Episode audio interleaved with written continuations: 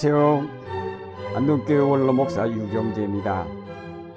시편 85편에 보면 주의 백성이 지은 죄악을 용서해 주시며 그 모든 죄를 덮어 주셨고 주의 노여움을 말끔히 거두어 주시며 주의 맹렬한 진노를 거두어 주셨다고 하였습니다. 이 말씀은 이스라엘의 과거 역사 속에서 경험한 하나님의 은총을 노래하고 있는 부분입니다. 이스라엘 자손들이 하나님께 죄를 범하여 주의 진노로 심판을 받았지만 그것은 오래가지 않고 곧 거두셨다는 말입니다. 죄악에 대한 심판이 이루어져 거기에 따른 벌이 있었지만 그것은 영원한 것이 아니고 곧 다시 하나님의 사랑받는 자녀의 자리로 돌아오게 되었다는 말입니다. 이 시편은 이스라엘 자손이 죄악 때문에 당하는 고난 속에서 하나님의 진노는 곧 거두어지고 그의 구원이 그들에게 임할 것이라는 확신을 노래하였습니다. 로마서 3장 25절 말씀에서도 인간의 죄를 너그럽게 보아주시는 하나님의 의의를 말씀하였습니다. 하나님께서 이 예수를 사람에게 속죄 제물로 주셨습니다. 누구든지 그 피를 받으면 속죄함을 받습니다. 하나님께서 이렇게 하신 것은 사람들이 이제까지 지은 죄를 너그럽게 보아주심으로 자기의 의를 나타내시려는 것입니다. 죄를 너그럽게 보아주시는 하나님은 바로 구원의 하나님이시며 은총이 풍성하신 하나님이십니다.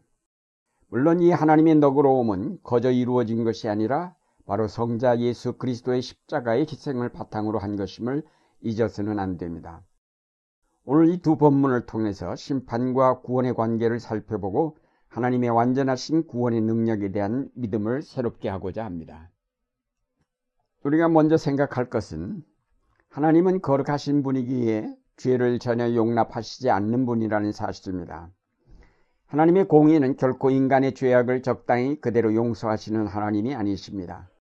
따라서 인간의 죄악에 대한 하나님의 진노는 적당히 무마될 수 있는 성질의 것이 아닙니다. 그러나 우리는 하나님의 심판에 대한 정확한 이해를 가져야 할 것입니다. 우리는 범죄하면 하나님이 당장 어떤 벌을 내리실 것이라고 생각하기 쉽습니다. 창세기에서 아담의 범죄로 하와는 해산의 고통을, 아담은 땀을 흘려 일을 해야 하는 벌을 받았고 에덴 동산에서 추방되었다고 하였습니다. 이것은 지금 처하여 있는 인간의 상황은 이미 그 죄에 대한 심판의 결과로 주어진 저주받은 삶임을 뜻합니다. 인광보는 이미 시행되었습니다. 인간은 지금 행복할 수 있는 에덴 동산에서 쫓겨난 상태이며 지금 죽음의 지배 아래 놓여 있습니다. 이런 상황에서 죄를 더 짓느냐 아니면 선하게 사느냐는 우리에게는 중요하지만 하나님에게는 큰 차이가 없습니다. 우리가 아무리 선하게 산다 할지라도 우리의 근원적인 죄는 상쇄될 수 없는 것이기에 이러나 저러나 우리는 하나님 앞에 죄인일 수밖에 없고 그 죄값을 지금 받으면서 살고 있고 회개하지 않으면 앞으로도 그 벌은 계속될 것입니다. 하나님의 죄에 대한 심판은 선별적인 것이 아니라 전체적인 것입니다. 그것은 인간과 만물의 타락이 선별적인 것이 아니라 전체적인 것이기 때문입니다. 어떤 사람은 죄를 짓고 어떤 사람은 죄에서 자유로운 것이 아니라 인류 전체가 다 죄 아래 있다는 말씀입니다.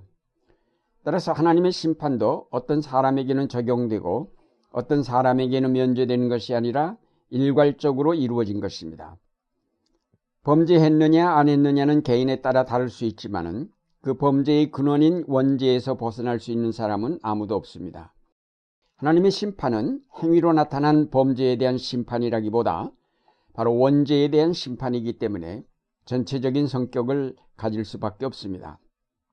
결국 죄 아래에 있는 모든 인간과 피조물은 하나님과 단절되어 죽음의 공포 아래 놓이게 되었습니다.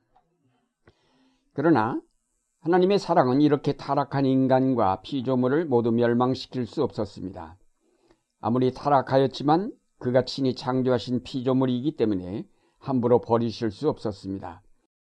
그래서 어떻게 하든지 이 피조물의 죄값을 대신 다 치르고 구원하시고자 택한 방법이 바로 성자의 성육신과 십자가의 희생이었습니다.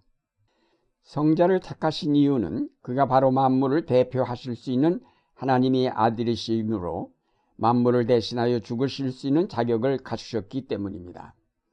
인간과 피조물을 완전하게 구원하실 수 있는 확실한 희생 제물로 성자를 택하셨고 그를 십자가에 내어주신 하느님이시기에 그의 구원은 완벽한 것으로 하나의 예외도 있을 수 없습니다. 하나님은 성자의 희생을 통해서 만유를 구원하시어 깨어졌던 관계를 회복하시고 통일된 하나의 생명 공동체인 하나님의 나라를 이루시는 것입니다. 신학자 몰트만은 이 하나님의 구원의 완전성을 지옥의 파괴까지 이르렀다고 보았습니다. 하나님의 구원이 있는 한 언젠가는 구원 아닌 것이 종결될 수밖에 없다는 것입니다. 지옥의 고통과 경험은 현존하고 있고 앞으로도 존재할 것이지만 그것은 결코 영원할 수 없다고 보았습니다. 하나님께서 모든 것 가운데 모든 것이 되는 그날에는 그 모든 것은 폐기되고 없어질 것입니다. 지옥이 있고 지옥에서 고통당하는 자들이 있는 한 하나님은 아직 모든 것을 완성하신 것이 아니기에 하나님은 궁극적으로 지옥도 없애고 지옥을 경험하는 모든 자를 구원하실 것이라고 하였습니다. 몰트만이 지옥에 들어간 사람도 마침내는 구원받을 것이라는 믿음은 바로 성자 그리스도의 십자가 능력이 그만큼 크고 완전한 것임을 믿는 데 근거하고 있습니다. 그리스도의 십자가는 우리의 죄를 대속하는 힘만을 가진 것이 아니라 지옥을 깨뜨릴 수 있는 힘을 간직하고 있다는 것입니다. 우리에게는 죽음을 통해 살아있는 지금과 죽음 이후의 세계가 분리되어 있지만은 하나님에게는 그 두 세계가 하나로 통합되어 있기 때문에 하나님의 구원의 역사는 이 시간 속에서 이루어질 뿐만 아니라 시간을 떠난 죽음 이후의 세계에서도 계속된다는 것입니다. 그리스도의 십자가의 능력은 인간의 죽음 이후의 세계인 지옥에까지 미쳐서 그 지옥문을 깨뜨리고 그 안에 있는 모든 자들을 구원하실 수 있는 능력입니다. 과거로부터 그리스도교의 역사 속에서 최후의 심판의 날은 무서운 날로 각인되어 왔습니다. 그날은 모든 죄악이 드러나는 날인 동시에 그 모든 죄악에 대한 형벌이 시행되는 날이고 이 최후의 심판의 날에 심판하시는 하나님은 무서운 하나님이시라는 생각이 우리 속에 자리 잡고 있습니다. 그러나 최후의 심판은 그렇게 무서운 날이 아니라 오히려 은총의 날이 될 것입니다. 왜냐하면 사실상 최후의 심판은 이미 예수 그리스도의 십자가 위에서 이루어졌기 때문입니다. 하나님의 아들이 단번에 자신을 희생제물로 드림으로 모든 인류와 피조물의 죄가 심판을 받았습니다. 십자가에서 죄값은 모두 지불되었습니다. 우리가 안고 있던 원죄의 값이 다 지불되면서 우리는 그 원죄로부터 자유함을 얻었습니다. 그러므로 사실상 더 이상의 심판은 없습니다. 물론 예수를 믿었느냐 안 믿었느냐에 대한 심판이 이루어지겠지만 그것은 최후의 심판이 아닙니다. 몰트만에 의하면 마지막 심판의 날은 기쁜 날입니다. 그날은 두려운 날이 아니고 가장 놀랍고 놀라운 일이 일어나는 날입니다. 마지막 날의 심판은 총체적 용서와 만유의 회복이 구현화되는 심판입니다. 하나님께서 십자가 안에서 의도했던 바가 완성되는 날이 마지막 날이 될 것이라고 하였습니다. 최후의 심판은 예수 그리스도의 십자가가 헛되지 않았음을 분명하게 선포하는 날이 될 것입니다. 그 십자가를 통하여 만유가 완전하게 구원함을 받아 하나님을 중심으로 이루어진 아름다운 생명 공동체인 하나님의 나라가 완성되었음을 선포하는 날이 바로 최후 심판의 날이 될 것입니다. 그러므로 최후 심판은 무서운 날이 아니라 은총의 날이며 하나님의 구원이 완성되는 기쁜 날입니다. 사랑하는 여러분, 인간의 죄에 대한 하나님의 심판과 구원은 이제까지 우리가 생각했던 것과는 전혀 다른 방향에서 이루어졌습니다.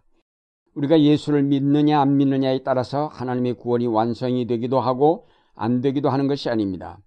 우리의 믿음과는 상관없이 하나님이 계획하신 대로 모든 구원은 완성될 것입니다. 우리는 다만 이런 하나님의 역사를 믿고 기다리며 그 은총을 찬양하고 전할 책임만이 있습니다. 이제 겸손하게 마음 문을 열고 하나님의 구원의 역사를 바라보면서 그 놀라운 은총에 찬양을 드리고 감사함으로 그 구원을 함께 이루어 가시는 여러분의 생활이 되시기를 바랍니다.